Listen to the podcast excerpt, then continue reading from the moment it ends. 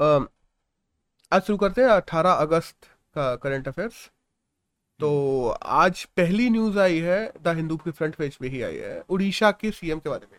कि उड़ीसा के सीएम जो नवीन पटनायक है उन्होंने अपनी स्पॉन्सरशिप जो भारतीय हॉकी है उसकी अगले दस साल के लिए और बढ़ा दी है। उड़ीसा क्या है? उड़ीसा गवर्नमेंट अकेली स्पॉन्सर नहीं कर रही है। उड़ीसा माइनिंग कॉरपोरेशन और उड़ीसा सरकार दोनों मिलकर उन, उनको स्पॉन्सर कर रहे हैं। 2018 में जब इंडियन हॉकी को कोई स्पॉन्सर नहीं मिल रहा था, तब उड़ीसा गवर्नमेंट ने आके उनको स्पॉन्सर किया था, पाँच साल के लिए। तो अभी वो 2023 तक तो चलनी ही है 2022 तक सॉरी और 2022 के एंड के बाद और उसके 10 साल तक के लिए उन्होंने स्पॉन्सरशिप बढ़ा दी है। और अभी जो स्पॉन्सरशिप थी 2018 से लेके और 2022 तक के लिए, ये 140 करोड़ की थी। और उसका अपन लोग रिज़ल्ट देखते हैं कि उड़ीसा गवर्नमेंट ने स्पॉन्सर किया तो अपनी हॉकी टीम हो या महिला टीम दोनों ने ओलंपिक में कितना अच्छा किया है। अब उड़ीसा गवर्नमेंट की बात की जाए ना तो उड़ीसा ने हॉकी को लेकर वैसे भी अच्छे काम किए हैं। चाहे अपन वर्ल्ड कप की बात कर लें दो दो हज़ार अठारह में हुआ था, चाहे चैंपियंस ट्रॉफी की बात कर लें, दो हज़ार पंद्रह की, चाहे वर्ल्ड हॉकी लीग की बात कर लें, चाहे अभी दो हज़ार तेईस में हॉकी वर्ल्ड कप होने वाला है, ये सब के सब उड़ीसा में हो रहे हैं। और दुनिया का बिगेस्ट हॉकी स्टेडियम जो बिरसा मुंडा के नाम से है बिरसा मुंडा एक ट्राइबल एक्टिविस्ट थे। तो बिरसा मुंडा के नाम से बिगेस्ट हॉकी स्टेडियम भी उड़ीसा में बना हुआ है। तो उड़ीसा गवर्नमेंट हॉकी को वैसे ही बहुत ज़्यादा इंडोर्स कर रही है, उसको आगे बढ़ाने की कोशिश कर रही है। तो दैट्स ऑल इस न्यूज़ में तो यही था। अब नेक्स्ट न्यूज़ की बात करें तो एक आई है इंडियन एम्बेसी के बारे में कि इंडियन एम्बेसी की जितना भी स्टाफ था, उन्होंने अपने जो सी सेवनटीन ग्लोब मास्टर भेज दिया अफ़गानिस्तान में और अफ़गानिस्तान से पूरा स्टाफ एम्बेसी का जो था, वो अपन इंडिया में बुला लिया है वापस। और इंडिया ने ई वीज़ा शुरू कर दिया है अफ़गानिस्तान पे, जिससे अफ़गानिस्तान में फंसे हुए जो भारतीय लोग हैं, उनको इंडिया का वीज़ा जल्दी से जल्दी विद इन डेज़ मिल पाए और वो भी ऑनलाइन मिल पाए। क्यों? एम्बेसी के चक्कर ना काटने पड़े टाइम ना लगे ये वो। तो इंडिया का वीज़ा जल्दी से जल्दी मिल पाए। अफ़गानिस्तान के लिए स्पेशली ई वीज़ा शुरू किया है अपन लोगों ने, जिससे वहाँ फंसे हुए भारतीयों को जल्दी से जल्दी अफ़गानिस्तान से निकाला जा सके, जो इंडिया आना चाहते हैं। अब एक नेक्स्ट न्यूज़ की बात करें तो वो आई है क्लाइमेट को लेके कि जुलाई 2021 हॉटेस्ट एवरेज मंथ था आज तक का। मतलब फ्रॉम स्टार्टिंग आज तक का अगर सबसे हॉटेस्ट एवरेज मंथ माना जाए, सबसे ज़्यादा गर्म रहा वो जुलाई 2021 रहा। और अभी अपन लोगों ने कल डिस्कस किया था आईपीसीसी की रिपोर्ट के बारे में भी। तो दिख रहा है उस, उसके ये अभी ये इन चीज़ों को देख के अपन को साफ़ दिखता है कि वो रिपोर्ट कहाँ तक सही है और वो चीज़ें हो रही हैं। चाहे अपन बात कर लेना कि 80 साल में उसमें लिखा था कि चार से पाँच डिग्री तापमान बढ़ जाएगा और पेरिस एग्रीमेंट को अगर सबने माना नेट ज़ीरो कर लिया फिर भी 2.4 डिग्री बढ़ जाएगा 80 साल में और 50 साल में दो डिग्री तक बढ़ जाएगा अगर नहीं माना और माना तो डेढ़ डिग्री तो वो बढ़ रहा है ब्रो और ये चीज़ें रोकने के लिए देशों को काम करना चाहिए वरना आने वाले समय में ये और ज़्यादा नुकसान पहुँचा सकता है ह्यूमैनिटी को।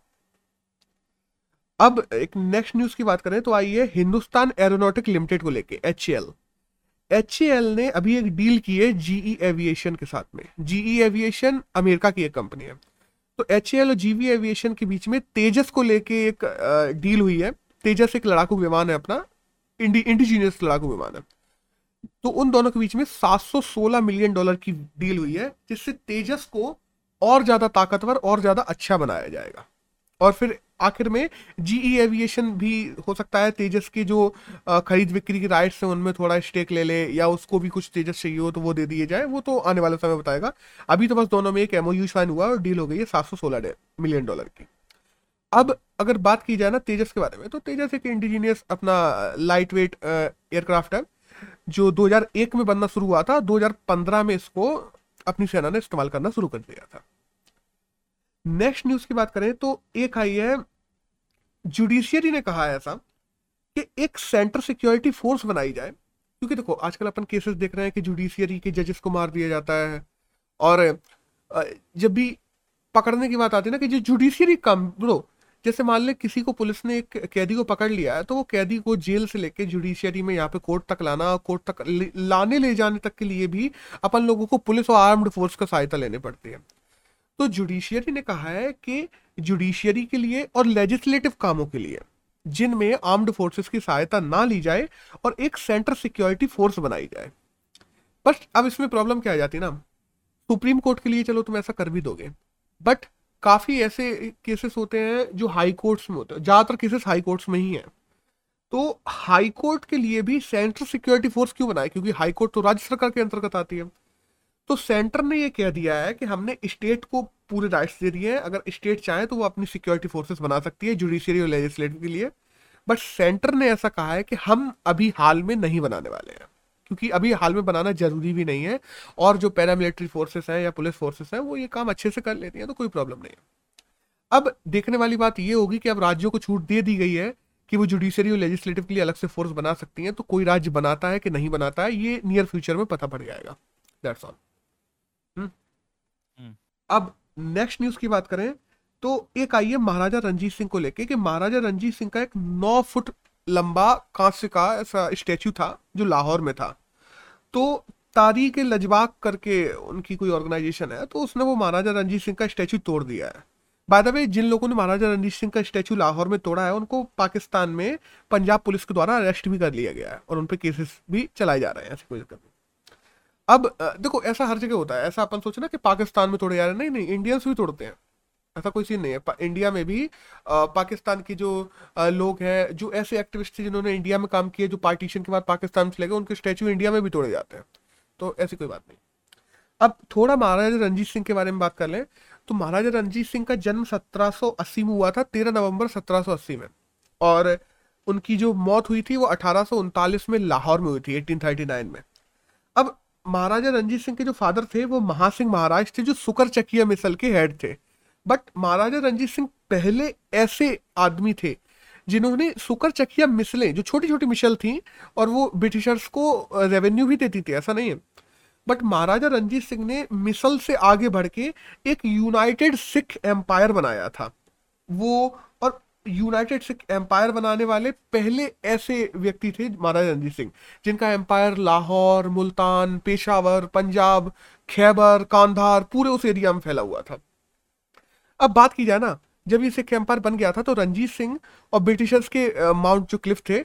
उन दोनों के बीच में एक एग्रीमेंट भी हुआ था जिसको कहा जाता है ट्रिटी ऑफ़ अमृतसर जो कि 1809 में हुई थी।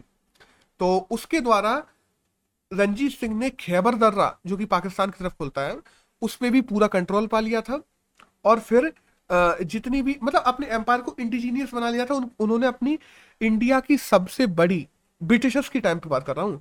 ब्रिटिशर्स के टाइम पे उस टाइम इंडिया की सबसे बड़ी अगर इंडिजीनियस फौज किसी पे थी तो वो महाराजा रंजीत सिंह पे थी। महाराजा रंजीत सिंह ने फ्रैंकस एलर्ट जैसे जो फ्रेंच लोग थे उनको अपनी आर्मी में अपॉइंट किया था अपनी आर्मी को और ज़्यादा न्यू इक्विपमेंट्स या न्यू तरीके सिखाने के लिए सीख सीखने के लिए उनको अलॉट करके रखा था ऐसे लोगों को। और अगर दूसरी तरफ़ अपने गोल्डन टेंपल की भी बात की बात भी करते हैं तो उसकी गोल्ड प्लेटिंग महाराजा रंजीत सिंह ने ही करवाई थी। हम्म, तो डेट्स ऑल ये थोड़ा बहुत महाराजा रंजीत सिंह के लिए जानना ज़रूरी था हिस्ट्री का और न्यूज़ में ये है तो डेट्स ऑल अपन ने सब कवर कर लिया। हाँ नेक्स्ट न्यूज़ की बात करें तो वो आई है सलेह के बारे में जो अफ़गानिस्तान के वाइस प्रेसिडेंट थे। अफ़गानिस्तान के प्रेसिडेंट वहाँ से निकल चुके हैं और अफ़गानिस्तान का जो कॉन्स्टिट्यूशन बना था ना दो हज़ार चार में, उसमें लिखा हुआ था कि प्रेसिडेंट अगर अपनी सीट छोड़ देते हैं तो वाइस प्रेसिडेंट को प्रेसिडेंट बना दिया जाएगा। तो सलेह ने खुद को अभी केयर टेकर प्रेसिडेंट घोषित कर दिया अफ़गानिस्तान में। और सलेह क्या है? अभी भी अफ़गानिस्तान में ही है। वहाँ पे पैशिर वैली है, जहाँ पे सलेह ने अभी भी तालिबानियों को घुसने नहीं दिया है और एक मतलब माउंट जैसा है, वहाँ पे उन्होंने अभी भी कब्जा करके रखा है और उन्होंने खुद को अफ़गानिस्तान का प्रेसिडेंट घोषित कर दिया है। बाय द वे वो वाइस वाइस प्रेसिडेंट थे। अब देखते हैं कि ये, देखो, तालिबान पूरे में कब्जा कर चुका है, वो जल्दी ही इनको भी कब्जा कर लेगा। बहुत चांसेस है कि इनको आत्मसमर्पण करना पड़ जाए। बट बट देखने वाली बात ये होगी कि आत्मसमर्पण के बाद ये तालिबान में भी कोई पोस्ट लेते हैं? मतलब एक्टिव जो पॉलिटिक्स होगी अफ़गानिस्तान की, जो भी आगे बनती है, उसमें कोई पोस्ट लेते हैं कि इनको मार दिया जाता है कि क्या होता है? ये आने वाले समय में पता पड़ेगा। दैट्स ऑल एक नेक्स्ट। न्यूज़ आई है मकाई काजी को लेके। मकाई काजी एक जापान के आदमी है जिन्होंने सुडुकू का निर्माण किया था। सुडुकू होता है, जो गेम होता है, लोग खेलते हैं। तो सुडुकू का, सुडुकू के फादर फादर ऑफ़ सुडुकू बोला जाता था मकाई काजी को लेके, उनकी अभी कल मृत्यु हो गई है।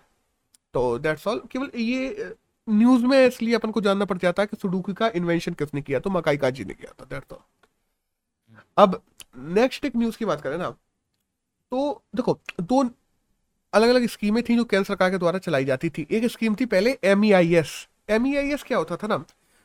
किसी भी चीज़ को इंटरनेशनली बेचने के लिए अपनी सरकार सब्सिडी देती थी किसानों को इंडस्ट्रियलिस्ट को, जिससे वो चीज़ें जब वो इंटरनेशनली बेचने जाएँ तो इवेंचुअली देखो देश का फ़ायदा तो होगा ही होगा, और साथ साथ में उन लोगों को बेचने के लिए एक्सपोर्ट बढ़ाने के लिए प्रोत्साहन मिलेगा।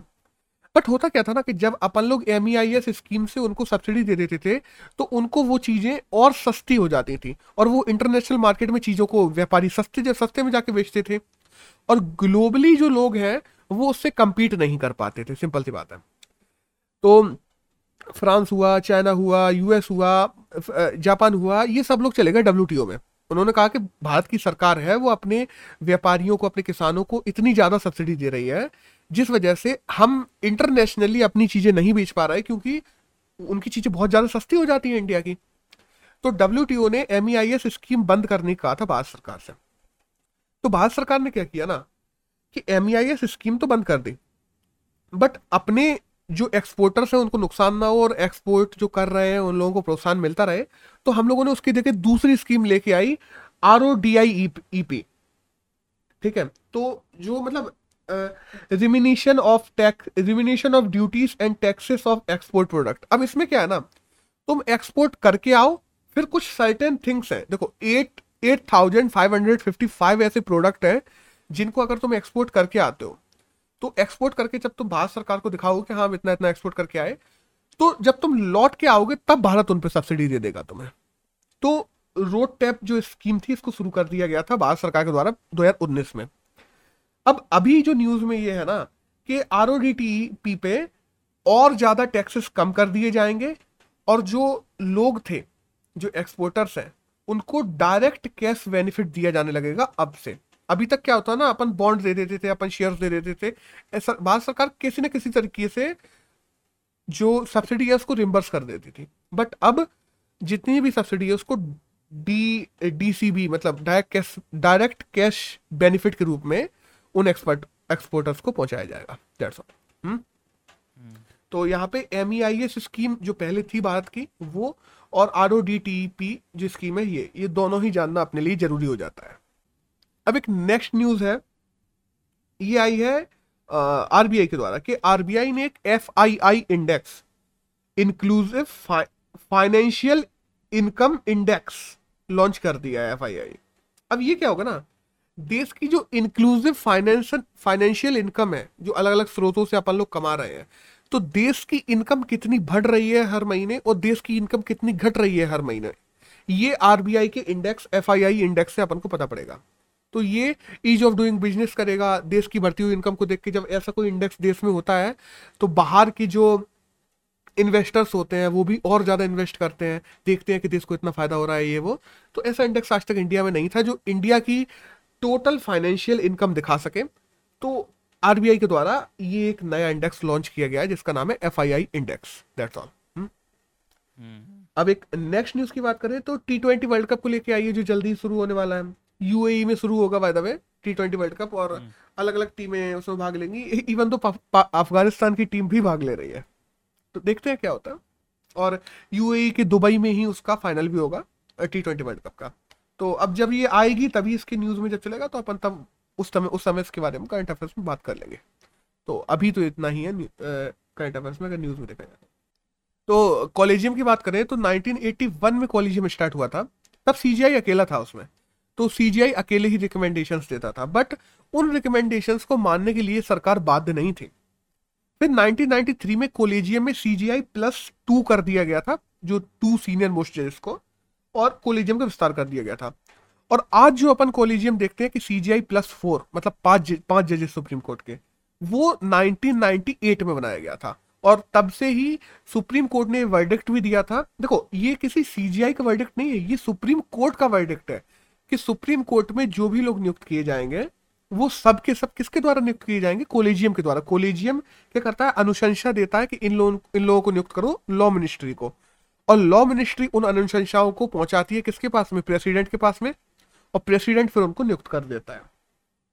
अभी बाय द वे 2015 में जो नेशनल जुडिशियरी अपॉइंटमेंट कमीशन बनाने की भी कोशिश की गई थी कि कमीशन बन जाए जो सुप्रीम कोर्ट के जजेस को नियुक्त करेगा। बट उसको फिर देखा जाए, सुप्रीम कोर्ट ने खुद ने ही असंवैधानिक घोषित कर घोषित कर दिया था।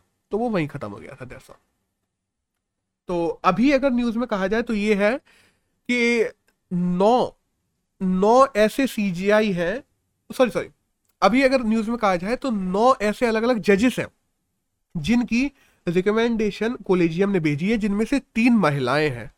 और ऐसा माना जा रहा है क्योंकि उनमें से एक महिला बहुत सीनियर है।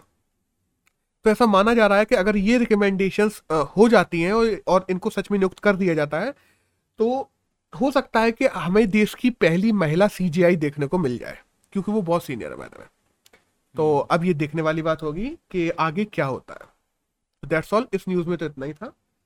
एक न्यूज़ आई है रशिया को लेके कि रशिया ने गूगल पे फिर से फाइन लगा दिया है। और रशिया फाइन लगाता रहता है गूगल पे गूगल फाइन भरता रहता है सिंपल सी बात है। क्योंकि हम्म। रशिया ने कुछ ऐसे कंटेंट बताए थे कि जिनको गूगल पे बैन होना चाहिए तो और उनको डिलीट होना चाहिए तो गूगल ने उनको डिलीट नहीं किया तो रशिया ने कह दिया हम तुम्हें बैन हम तुम्हें ही बैन कर देंगे अगर तुम ये फाइन नहीं दोगे। तो तो गूगल ने फाइन देना पड़ गया। सिंपल सी बात इस न्यूज़ में तो इतना ही है कि अभी हाल में किसने बैन करने की धमकी लेके या फाइन लगाया गूगल पे तो रशियन लगाया। अब एक नेक्स्ट न्यूज़ की बात करें तो वो एस्ट्रॉयड जो कि पृथ्वी पर टकराया था जिससे सारे डायनासोर्स खत्म हो गए थे। तो उसके हम्म। अवशेष साइंटिस्ट हमेशा खोजते रहते हैं यहाँ क्योंकि ये एक थ्योरी है बाय द वे जो जो सबसे ज़्यादा सर्वमान थ्योरी है बट उसके अवशेष और ये सब नहीं है। तो अभी मैक्सिको में उस अवशेष के उस एस्ट्रॉयड के अवशेष मिले हैं पार्ट्स मिले हैं जिसके पृथ्वी से टकराने पर डायनासोर्स खत्म हो गए थे। तो अभी मैक्सिको में हाल में ये मिले हैं तो इन पर रिसर्च चल रही है। अब देखते हैं आगे क्या आता है कि सच में वो है कि नहीं है। अभी तो सारे साइंटिस्टों का मानना यही है कि हाँ ये वही एस्ट्रॉयड है जो मैक्सिको में मिला है जिससे डायनासोर्स खत्म हुए थे। That's all hmm. अब एक नेक्स्ट न्यूज़ की बात करें तो वो आइए नेशनल जेनेटिक रिसोर्सेज को लेकर। अब क्या है ना? एक नेशनल अपने इंडिया में एक नेशनल जेनेटिक रिसोर्स बनाएँगे अपन लोग। एक एक कैबिनेट है कमरा है। जिसमें क्या किया जाएगा ना एक मिलियन से ज़्यादा अलग अलग प्लांट प्लांट सीड के जो जेनेटिक कोड्स हैं उनको रखा जाएगा। जो कि पूसू दिल्ली में बना है नई दिल्ली में पूसू करके एक जगह है वहाँ पे बनाए है। तो देखो ये बनता किस लिए ना कि जैसे मान लो कुछ हो जाए अपने आ, किसी भी प्रकार के केमिकल की वजह से किसी बीमारी की वजह से किसी भी वजह से कोई प्लांट की स्पीसीज पूरी तरीके से खत्म हो जाए नष्ट हो जाए तो उनके अगर अपन पे जीन्स होंगे, उनके जेनेटिक्स होंगे तो उनको अपन लोग रीजेनिवेट कर सकें, उनको दोबारा से बना सकें, उनको दोबारा से पैदा कर सकें। और इनमें ऐसे इसेंशियल प्लांट्स रखे जाते हैं, जो ह्यूमन के लिए ज़रूरी है, जो इंसानों के लिए ज़रूरी है, अगर इंसानों को भी ज़िंदा रहना है तो। तो अगर फ्यूचर में नियर फ्यूचर में किसी वजह से वो सारे के सारे खत्म भी हो सकते हो जाते हैं तो अपन उनको दोबारा पैदा कर पाए इन जेनेटिक लैब्स से। तो इसलिए ये जेनेटिक लैब्स बनाई जाती हैं, जिनमें से एक प्यूसू न्यू दिल्ली में शुरू की गई है। और बाय द वे अगर सबसे ज़्यादा जेनेटिक्स लैब्स की बात की जाए ना तो वो अंटार्कटिका में है। अलग अलग देशों ने अपने जेनेटिक लैब्स अंटार्कटिका बना के रखी है। दैट्स ऑल अब न्यूज़ में तो इतना ही था यहाँ से शुरू होते हैं अपने एडिटोरियल्स तो पहला एक एडिटोरियल जो अपने जानने के लिए ज़रूरी है वो आया तमिलनाडु सरकार को लेकर कि तमिलनाडु सरकार ने एक एम स्कीम लॉन्च की है। अब एम का फुल फॉर्म जानने की ज़रूरी नहीं है क्योंकि वो तमिल लैंग्वेज में बाय द वे और नॉर्थ देखो मैं ये नहीं कह रहा कि जानना ज़रूरी नहीं है। तो जान सकता है बट उसको याद रखना अपने लिए कंपेरेटिवली मुश्किल हो जाता है हिंदी भाषाओं के लिए। तो M T M short form में तमिलनाडु सरकार की एक स्कीम है जो उन्होंने लॉन्च किया जो नॉन कम्युनिकेबल डिसीजेस होती हैं। अब नॉन कम्युनिकेबल डिसीजेस कौन सी होती हैं? ब्लड प्रेशर हो गया डायबिटीज़ हो गई समझ रहा है? ऐसी स्कीम ऐसी डिसीजेस जो कम्युनिकेट अगर हम एक दूसरे से मिलते हैं तो फैलती नहीं है। बट वो लाइफस्टाइल डिसीजेस के अंतर्गत आती हैं क्योंकि देखो हम बताएँ जैसे जैसे अर्बनाइजेशन हो रहा है वैसे वैसे नॉन कम्युनिकेबल डिसीजेस बढ़ती जा रही हैं। क्योंकि लाइफस्टाइल लोगों का चेंज हो रहा है, लोग बैठे रहते हैं, लोगों को हर चीज़ एक जगह पे मिल जाती है, लोग वर्क नहीं करते हैं तो उनको डायबिटीज़ हार्ट हार्ट अटैक इन सब की ज़्यादा चांसेस हो जाते हैं इन कंपेयर टू जो लोग आज भी अर्बनाइजेशन की जगह रूरल में रह रहे हैं, ठीक है? तो नॉन कम्युनिकेबल डिसीजेस को लेके तमिलनाडु ने एक एमटीएम स्कीम लॉन्च किया है, जिसमें क्या होगा ना घरों में जा जाके अलग अलग घरों में जा जाके डायग्नोस किया जाएगा, लोगों के टेस्ट किए जाएँगे, लोगों की कम्युनिटी पार्टिसिपेशन किया जाएगा जिससे, जैसे मान लो कैंसर है या डायबिटीज़ है या ब्लड प्रेशर की किसी को बीमारी शुरू हो रही है तो इनको फ़र्स्ट स्टेज पे ही पता लगा, पता लगाया जा सके। और जितनी जल्दी इनको पता लगाया पता लगा लिया जाएगा, देखो, अपन लोगों ने अभी देखा है, जैसे अपन बात करते हैं कम्युनिकेटिव डिसीज की तो कोरोना है। अब एक इंसान जिसको कोरोना भी है और नॉन कम्युनिकेटिव डिसीज भी है हार्ट अटैक या डायबिटीज़ भी है तो उसके मरने के chances in compare to others बढ़ जाते हैं ऑटोमेटिकली तो कम से कम नॉन कम्युनिकेटिव डिसीजेस हैं जो अर्बनाइजेशन की वजह से बढ़ रही हैं और आने वाले समय में और बढ़ने वाली हैं, उनको रोकने के लिए तमिलनाडु सरकार ने एमटीएम स्कीम लॉन्च की है, जिसमें डायग्नोस टेस्ट और कम्युनिटी पार्टिसिपेशन किया जाएगा लोगों के द्वारा. लोगों में बिहेवियरल चेंजेस लाए जाएँगे. जिससे अर्ली स्टेज पे ही बीमारियों का पता लगाया जा सके और अपना जो मेडिकल इंफ्रास्ट्रक्चर है उस पर उतना ज़्यादा लोड भी ना पड़े। क्योंकि अर्बनाइजेशन से अगर ये डिसीज बढ़ती चलेगी तो मेडिकल इंफ्रास्ट्रक्चर पे इन कंपेयर टू लोड बढ़ता चला जाएगा। और अगर मेडिकल इंफ्रास्ट्रक्चर पे अपने इंडिया में लोड बढ़ता है तो अपन कोरोना के टाइम पे देख चुके हैं कि कितना ही वो सह पाता है, ठीक है? तो इस वजह से अब यहाँ पे एक चीज़ है ना, इस आर्टिकल में इसकी लिखी है कि ये पूरी तरीके से सरकार को नहीं करना चाहिए। सरकार को अगर अपन इसको इंडिया के लेवल पे लॉन्च करना चाहिए, जिससे इंडिया क्योंकि ये बहुत अच्छी स्कीम है। और इसको इंडिया के लेवल पे लॉन्च करके इसमें प्राइवेट फंडिंग करनी चाहिए। PPP model public private partnership model पे इसको यूज़ करना चाहिए, जो अलग अलग लैब्स हैं, उन लोगों को सरकार रुपए दे, वो जाके घर घर लोगों के टेस्ट करें फ्री टेस्ट टेस्ट करें। और उनसे पता करें कि हाँ किनको क्या डिसीज हो रही है किनको क्या डिसीज नहीं हो रही है, जिन डिसीजेस को पहले से ही रोका जा सके। या ऐसी मिनिमल चार्जेस रख दे सरकार के दस रुपए, बीस रुपए या पचास रुपए, जिससे आम इंसान भी अपने टेस्ट करवा सके। क्योंकि अभी अपन देखते हैं ना कि फुल बॉडी टेस्ट में लोगों के पाँच पाँच छः छः बारह बारह, दस दस हज़ार रुपये तक लग जाते हैं अगर तुम्हें हर एक टेस्ट करवाना है तो। तो उसको मिनिमल करे सरकार और ऐसी स्कीम्स को नेशनल लेवल पे लॉन्च करे और इसको पब्लिक प्राइवेट मॉडल के रूप में लॉन्च किया जाए जिससे इसकी एफिशिएंसी और ज़्यादा हो सके। क्योंकि सरकारी स्कीम्स की आ, सरकारी इंस्टीट्यूशंस की efficiency in compare to private हमेशा कम रहती है। और पब्लिक प्राइवेट मॉडल पे ये अगर लॉन्च होगा तो ये ज़्यादा फ़ायदा पहुंचाएगा अपनी कम्युनिटी को। तो दैट्स ऑल यही था इस पूरी न्यूज़ में। अब एक नेक्स्ट एडिटोरियल की बात करें तो वो आया है डिबेट को लेके बिल्स को लेके कि कैसे बिल्स में जो कहा जाता है बिल्स में जो लिखा हुआ है और बिल्स जो कहना चाहते हैं, उनमें कितना अंतर होता है। तो कभी बताया ना? अभी पंद्रह अगस्त को अपनी जो सी जी आई है, रमन्ना जी, उन्होंने भी ये कहा था कि बिल्स पास हो रहे हैं, केवल। लगातार बिल्स पास होते चले जा रहे हैं बिल्स में क्लियरिटी नहीं। देखो, एक तो कानून होना और एक कानून में क्लियरिटी होना बहुत ज़रूरी होता है ब्रो क्योंकि बिना डिस्कशन के कोई बिल पास हो जाएगा, बिना कमेटी जो स्टैंडिंग कमेटीज होती हैं पार्लियामेंट की उन पे बिना जाए बिल पास हो जाएगा ना तो सीधी सी बात है, उस बिल पे क्लियरिटी नहीं होगी और उस बिल पे एक अच्छा जजमेंट कोई भी कोर्ट भी नहीं सुना पाएगी। क्योंकि जैसे अभी ओबीसी बिल को देख लो। ओबीसी बिल जब पास हुआ था, उसको लेकर फिर सुप्रीम कोर्ट में मामला चला गया। सुप्रीम कोर्ट ने दोबारा मांगा, फिर सरकार को अलग से एक श्वेत पत्र जारी करना पड़ा कि नहीं, हमारे इंटेंशन ये ये ये है। ये डिल में बिल तो मतलब सीधी सी बात है ना, कि तुमने बिल को पहले से अच्छे से डिफाइन करके नहीं रखा था, जो तुम्हें बाद में करना पड़ा। और ये डिफाइन क्यों नहीं है? क्योंकि तुम ना तो उनको कमेटीज पे भेज रहे हो, ना ना ही उन पर अच्छे डिबेट कर रहे हो। एक लेवल ऑफ़ डिस्कशन जो अपनी पार्लियामेंट का है, वो लगातार गिरता चला जा रहा है। और देखो भाई ना, कि एक तो होता है वर्ड्स कि वर्ड्स में क्या लिखा हुआ और एक है इंटेंट कि इंटेंट क्या है। उन दोनों में क्लियरिटी होना बहुत ज़रूरी होता है और ये क्लियरिटी आती ही है डिस्कशन से। या जब कमेटीज के पास बिल जाता है तो वो अपनी रिपोर्ट सौंपती हैं, हज़ारों पेजेस की, तब आता है। अब क्या ना स्टैंडिंग कमेटीज तक बिल जा नहीं रहा है। और अपन खुद से सोचो, अगर पार्लियामेंट में ऐसे लोग बैठे हुए हैं जिनमें से काफ़ी लोग ग्रेजुएट भी नहीं है, काफ़ी लोग उन बिलों को पढ़ेंगे भी नहीं अच्छे से, क्योंकि हंड्रेड्स ऑफ़ पेजेस के बिल्स होते हैं और काफ़ी, हर सांसद उनको नहीं पढ़ता। अब सोचो, ऐसा कोई बिल आता है पार्लियामेंट में जिसको रख दिया जाता है डायरेक्ट पार्लियामेंट पे कि आज इसको पास करना है। भाई, सब लोग हाँ हाँ कर देंगे क्योंकि किसी ने पढ़ा नहीं है, ना ही कोई पढ़ने वाला है उस टाइम पे। और हंड्रेड्स ऑफ़ पेजेस का बिल आधे से ज़्यादा लोग पढ़ेंगे नहीं, सब बस ऐसे ही ऐसे पास कर देंगे। और उसी की जगह अगर वो बिल स्टैंडिंग कमेटी पे या किसी कमेटी कमेटी बना के पार्लियामेंट्री कमेटी पे चला जाता है तो उसमें एक्सपर्ट्स होते हैं जो उस बिल को देखते हैं, उस बिल को जांचते हैं और तब उसको कहते हैं कि हाँ इस बिल में ये ये सुधार होने चाहिए, ये ये होने चाहिए और ऐसे पास होना चाहिए। तो कमेटीज पर जो बिल नहीं जा रहा है, वो बिल के वर्ड्स और बिल के इंटेंशंस को दूर कर दे रहा है। इवन फॉर कोर्ट्स ऑल्सो तो यही अपने सीजीआई ने भी कहा है। अभी देखो और देखो नॉर्मल बिल्स को फिर भी समझ में आता है कि हाँ तुमने दो मिनट में पास कर दिया। अगर तुम कॉन्स्टिट्यूशन अमेंडमेंट बिल ब्रो जो अभी one twenty seven constitution amendment bill pass हुआ है बिना कमेटी के बिना डिस्कशन के दो मिनट में पास कॉन्स्टिट्यूशन अमेंडमेंट तो ऐसी चीज़ें हमारे लोकतंत्र को और ज़्यादा कमज़ोर बनाएँगी।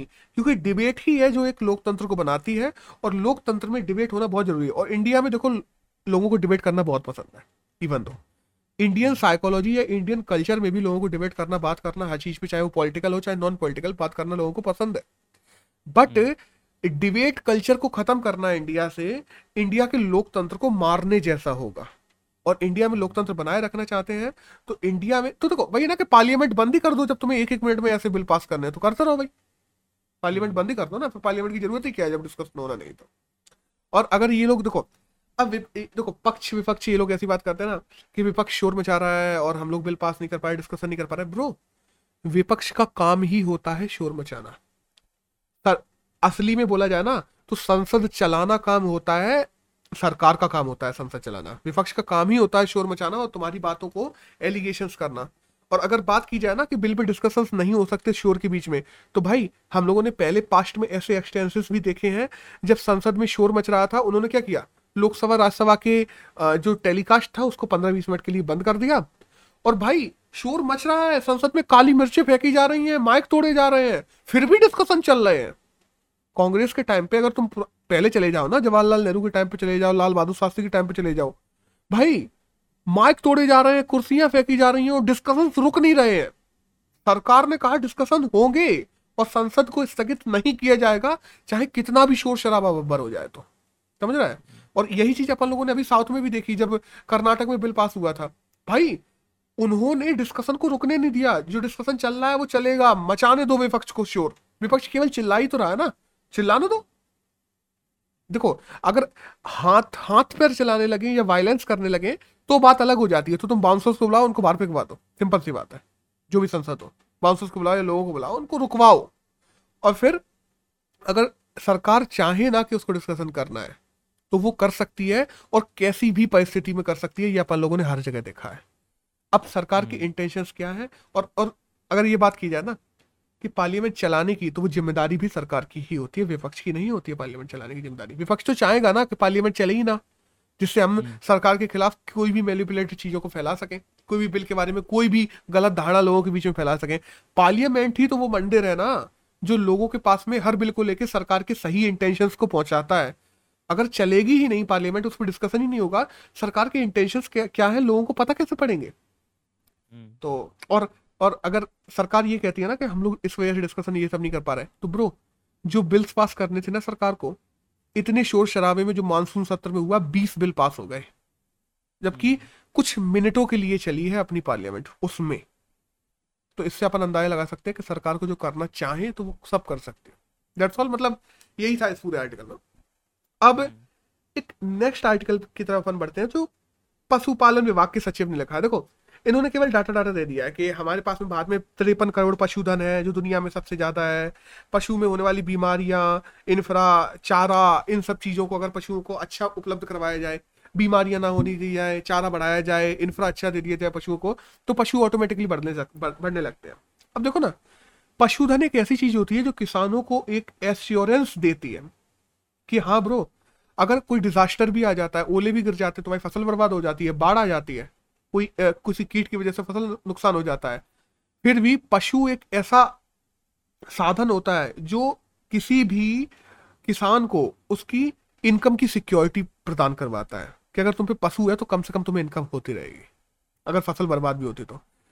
पशु हमें रॉ मटेरियल उपलब्ध करवाता है फ़ूड सिक्योरिटी उपलब्ध करवाता है डाइवर्सिटी देता है हमें खाने में मतलब खाने की और चीज़ों की, क्योंकि पशुधन ही नहीं होगा तो अपने फ़ूड की डाइवर्सिटी बहुत कम हो जाएगी इन कंपेयर टू अभी जो है। जो ह्यूमन नेचर का जो आपस में संबंध है, वो पशुधन से बढ़ता है। अगर अपन कहते हैं ना डिजास्टर इंश्योरेंस जो उन लोगों को मिला हुआ है, किसानों को, वो ऊपर से संस्कृति की बात करते हैं तो अपनी तो इंडियन संस्कृति में भी है कि अपन लोगों को पशु पालना चाहिए। गौ को अपन गौ माता बोलते हैं, इस वजह से।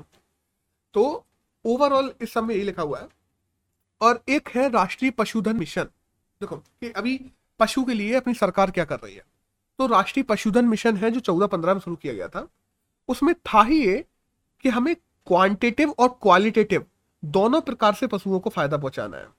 कि, और सुनो, अगर जब राष्ट्रीय पशुधन मिशन की बात करते हैं तो अभी व्हाइट रिवॉल्यूशन 2.0 चल रहा है इंडिया में। तो व्हाइट रिवॉल्यूशन 2.0 में राष्ट्रीय पशु पशुधन मिशन को इस समय मिला दिया गया अब थोड़ा सा बात कर लें राष्ट्रीय पशुधन मिशन की।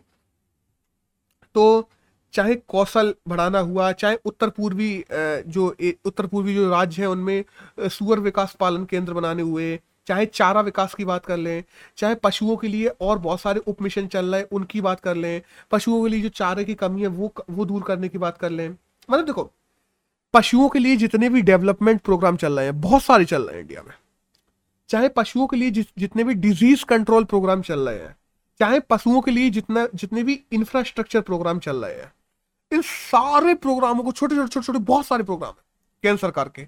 उन सबको जब जोड़ दिया जाए तो उसको एक नाम अपन दे सकते हैं राष्ट्रीय पशुधन मिशन जो कि 2014-15 में शुरू किया गया था। हम्म और उसके मेन तीन आयाम बोले जाए तो डिज़ीज़ प्रोग्राम डेवलपमेंट प्रोग्राम और इंफ्रास्ट्रक्चर प्रोग्राम हम्म अब थोड़ी वही है ना और सरकार का आ जाए तो सरकार इन पर ध्यान नहीं दे रही, बिल्कुल ध्यान दे रही है। अभी अपन लोगों ने जीएम सोया की खबर पड़ी थी कुछ दिनों पहले, कि जब सरकार ने देखा कि चारे की कमी हो रही है इंडिया में तो हम लोगों ने जीएम सोया का निर्यात आयात शुरू कर दिया। अब वो बात अलग है कुछ किसानों ने उसका प्रोटेस्ट भी किया, ये भी किया, वो भी किया, वो ठीक है।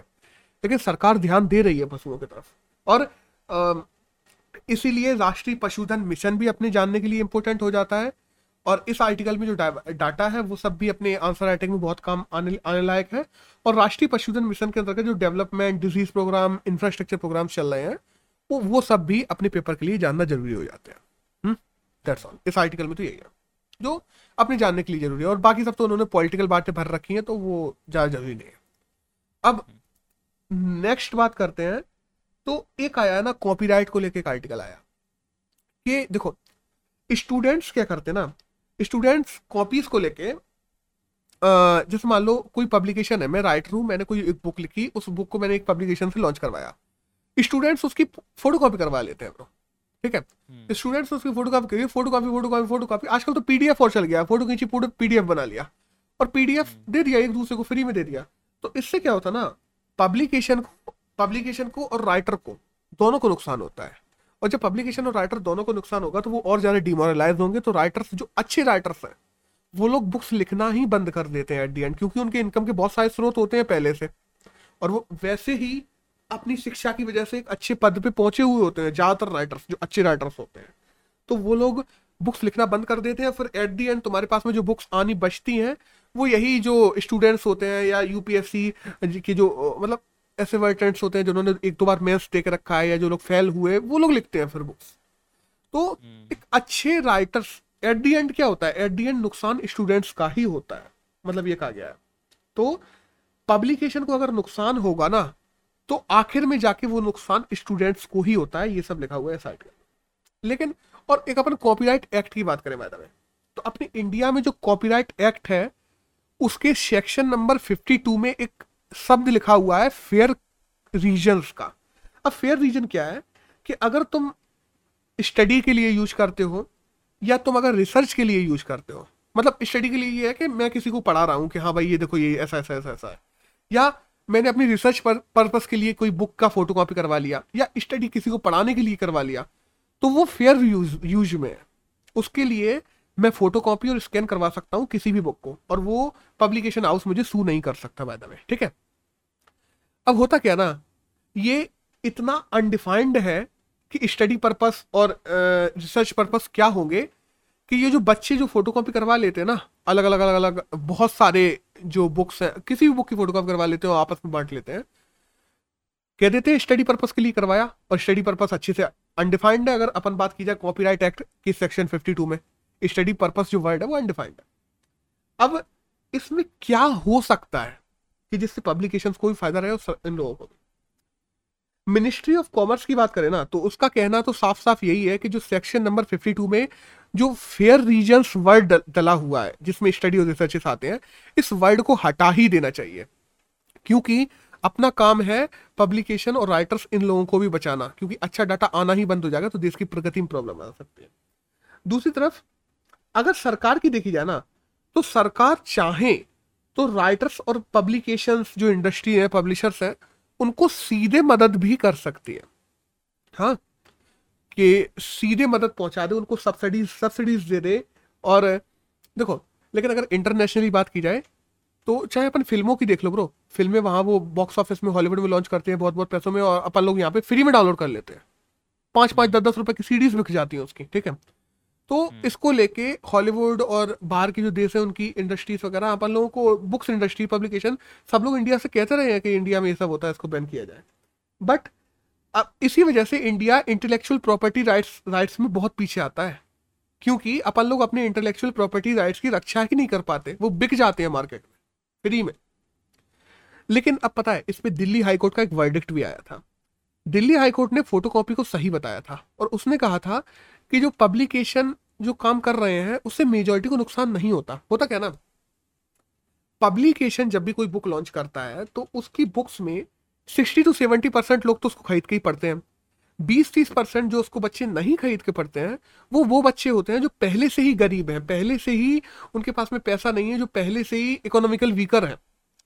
तो उन लोगों को अगर फोटोकॉपी से पढ़ते भी हैं तो उनको पढ़ने देना चाहिए ये कहा था दिल्ली हाई कोर्ट ने। और जो फेयर रीजंस का जो शब्द डला हुआ है सेक्शन 52 में कॉपीराइट एक्ट में उसको हटाना नहीं चाहिए।